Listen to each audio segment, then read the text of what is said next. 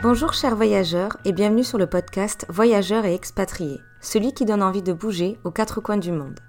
Ici, tu entendras des conseils de professionnels pour t'accompagner dans ton expatriation ou ton voyage. Bonne écoute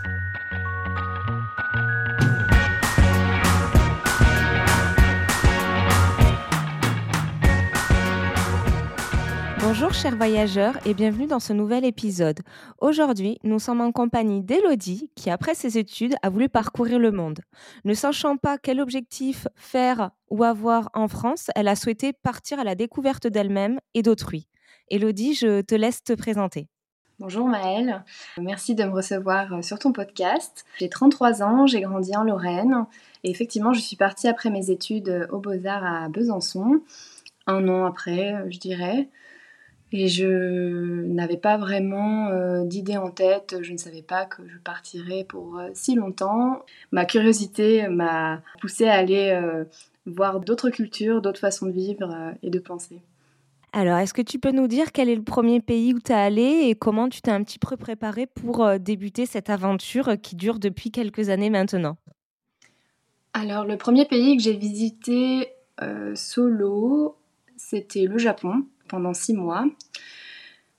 C'était très intéressant dans le sens où, alors je ne suis pas partie en sac à dos directement, j'avais euh, quand même tout, tout était quand même plutôt planifié. J'ai eu l'opportunité de partir pour un stage post-diplôme et donc euh, j'ai travaillé dans un centre d'art à Takasaki.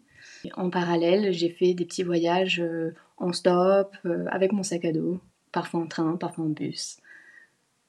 Ça devait être assez perturbant la différence entre l'Europe et le Japon ou ça a été pour toi? Ça n'a pas été choquant ni perturbant. Je dirais que c'était extrêmement stimulant. J'avais le cerveau qui était vite saturé en fait d'images, de lumière, de, de, choses qui étaient complètement différentes de ce qu'on a chez nous. Ça a été presque épuisant dans le sens où ben, en parallèle j'avais besoin d'exprimer tout ça j'avais besoin de le dessiner, de, de le travailler, en quelque sorte. Après ces six mois au Japon qui t'ont permis euh, un petit peu de commencer à avoir le goût euh, du voyage et de la découverte, tu es revenu en France avant de repartir, c'est bien ça? Oui, c'est ça. Je suis rentrée en France un petit peu. Et puis je suis vite repartie avec mon sac à dos. Et là, c'était vraiment que du voyage en sac à dos en Asie du Sud-Est. T'as fait quel pays en Asie du Sud-Est? Donc euh, j'ai voyagé en Thaïlande, au Vietnam, à Taïwan. Et après, je suis revenue dans d'autres pays, euh, là, récemment, cette année. Et durant ce voyage, en fait, c'était 100% voyage ou tu faisais peut-être des petits jobs ou des points humanitaires pour un peu euh, savoir où tu dormais, pour pouvoir te financer ce périple? Non, je crois vraiment que à cette période, c'était la pure curiosité. Vraiment, ma façon de voyager a beaucoup évolué en presque 8 ans. Euh, j'avais envie de, de connaître euh, les différentes façons de, de vivre. Et de vivre, voilà, c'est ça. Et là, actuellement, tu es où? En ce moment, je suis en Australie. Ça fait environ un mois seulement. Avant, euh, au Sri Lanka, puis encore auparavant en Indonésie. Et comment ça s'est passé au Sri Lanka? Parce que on dit souvent que c'est un petit peu euh, le safari en Asie. Est-ce que tu peux nous donner quelques petites infos sur ce pays?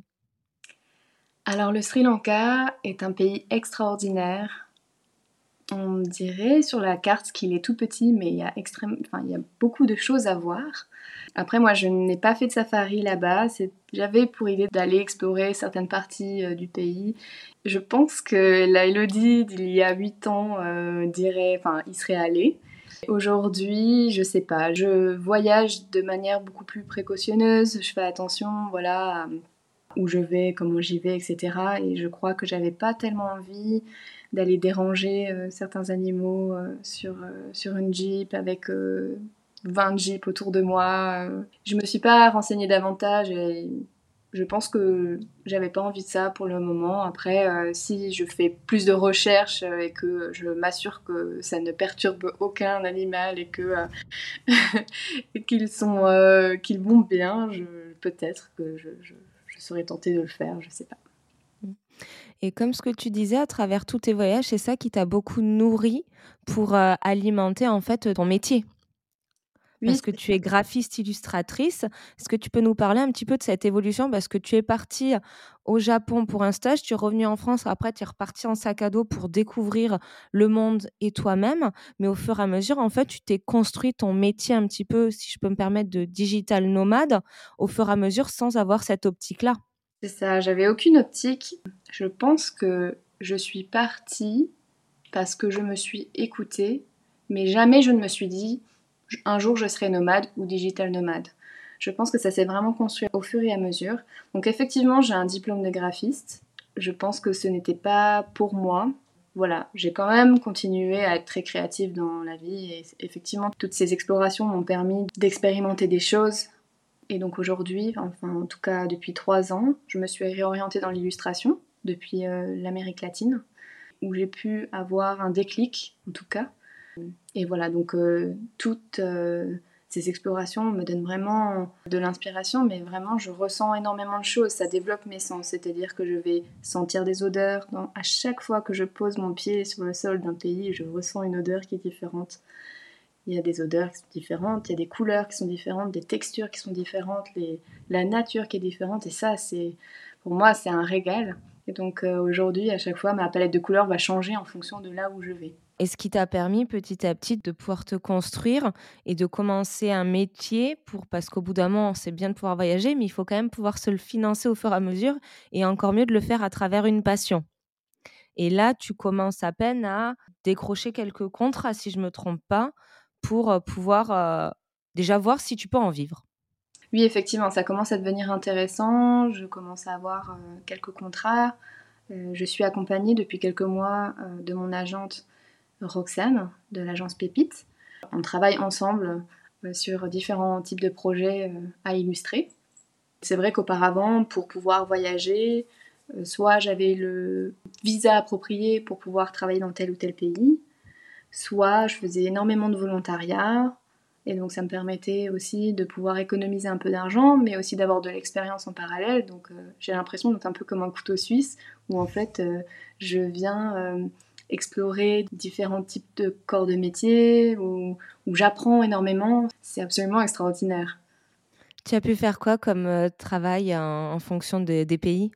Alors en Nouvelle-Zélande, j'ai pu travailler dans un café. J'ai nettoyé la vaisselle dans un premier temps. Ça a été euh, vraiment le travail euh, parfait pour moi pour pouvoir approfondir mon anglais. Ça, c'était vraiment très très chouette. Et puis, j'ai également travaillé dans une usine d'impression J'étais dans le secteur euh, de gravure, donc j'ai pu graver énormément de stylos, par exemple. D'accord. Voilà. Et puis après, bon, bah, l'autre PVT, donc le permis vacances-travail, pour ceux qui ne connaissent pas, était pour le Japon, où j'ai pu faire mon stage. Après, j'ai travaillé également en France, euh, dans différents domaines également, principalement dans le domaine social. Et tu as aussi dit que tu étais partie en Amérique du Sud. Est-ce que tu peux nous parler un petit peu de ce périple-là? Oui, alors je suis partie en Amérique centrale et en Amérique du Sud avec euh, mon ex-copain et il y a ma sœur qui nous a rejoint également. C'était absolument incroyable. Nous sommes partis pendant un peu plus de trois ans. Ça a été un vrai déclic. On se rend pas compte, mais c'est du pur bonheur et à la fois c'est extrêmement fatigant. On va dire que j'ai commencé donc euh, à apprendre l'espagnol là-bas, tout en approfondissant euh, mon anglais. Il fallait gérer deux langues, ma soif de comprendre l'autre. J'essayais de parler aux gens en espagnol, de comprendre comment ça fonctionnait dans leur société, d'un pays à l'autre, et puis tout en essayant d'absorber tout ce qu'il y avait dans ces pays pour pouvoir ensuite dessiner. C'est là que j'ai eu euh, un déclic, euh, enfin j'ai plutôt eu un déclic euh, au Honduras où on m'a fait confiance et on m'a dit bah vas-y, peins-moi un mur dans, dans ma salle de yoga. Voilà. ça devait être extraordinaire comme expérience. Un peu stressant, je pense, en l'attente du résultat final et de voir la réaction euh, de la personne, mais tu devais être tellement satisfaite à la fin. Oui, effectivement, ça m'a ça m'a assez euh, mis la pression. Après, je me mets la pression assez facilement, mais, euh, mais c'est vrai que qu'on te laisse cette opportunité de t'exprimer sur un mur, c'est incroyable. Il euh, y a toute une gestuelle. Alors, il y, a vraiment tout un travail à faire en amont en maquette sur euh, ma tablette, mais après tout le travail à faire, à réaliser sur le mur est extraordinaire. C'est comme une chorégraphie, on bouge avec le corps. Là, en l'occurrence, au Honduras, j'ai vraiment fait une, une fresque qui faisait 11 mètres sur 3 mètres. Donc euh, vraiment, euh, j'ai travaillé sur un escabeau, comme j'ai travaillé sur le sol. Enfin vraiment, c'était tout mon corps était était en, en, mouvement. Et ça, c'était incroyable. J'aime beaucoup euh, peindre des fresques. Mmh. Et tu as eu l'occasion de refaire euh, des travaux de ce type? Oui. Alors, euh, effectivement, à partir du moment où j'ai réalisé ma première fresque, je me suis dit, oh, c'est tellement chouette que j'ai envie de recommencer. Et donc après, je me suis proposée à plusieurs reprises dans certains pays. Donc au Mexique, et puis également après dans d'autres pays comme le Sri Lanka récemment. Et là, je suis en train de travailler sur une fresque, une petite fresque euh, en Australie. Oui, parce que là, actuellement, tu vis en Australie? Oui. Et où exactement Parce que c'est assez grand, l'Australie. donc, je suis euh, dans le Western Australia, donc à Perth. Oui, et ce que tu me disais quand on avait pu échanger lors de notre première conversation, c'était que tu avais eu une grosse différence parce que tu venais du Sri Lanka avant et que tu es venu après en Australie et que l'échange des personnes était complètement différent. Est-ce que tu peux nous parler de ça? Effectivement, ça a été quelque chose d'assez, je dirais pas difficile, mais j'ai eu il m'a fallu un petit temps d'adaptation. Un petit peu comme quand je rentre en France, et ça, je pense que tu l'as vu un petit peu avec Magali, qui les personnes qui rentrent en France. Il y a toujours un temps d'adaptation quand on rentre dans un pays qui est quand même assez développé. Et donc passer d'un pays comme le Sri Lanka, où on vit à l'extérieur, où il y a de la chaleur, euh, des couleurs, une végétation luxuriante, des chiens de rue partout, enfin c'est très bruyant, c'est vivant.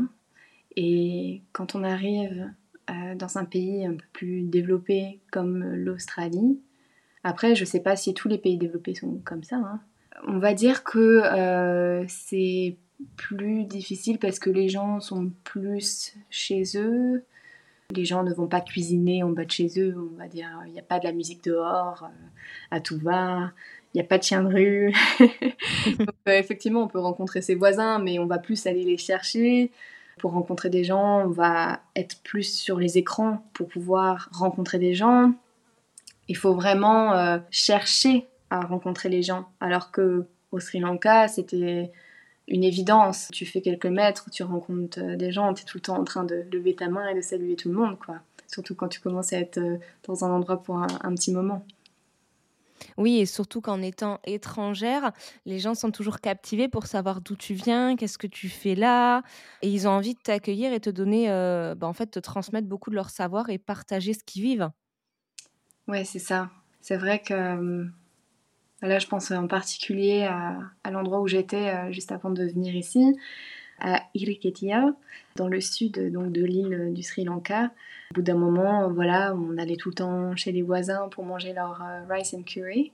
Et c'était absolument merveilleux et, on s'occupait, enfin on s'occupait, on prenait soin un petit peu des animaux qui étaient par là, parce que c'est des chiens de rue, mais parfois ils appartiennent plus ou moins à certaines personnes. Et donc on est toujours un peu en contact avec eux.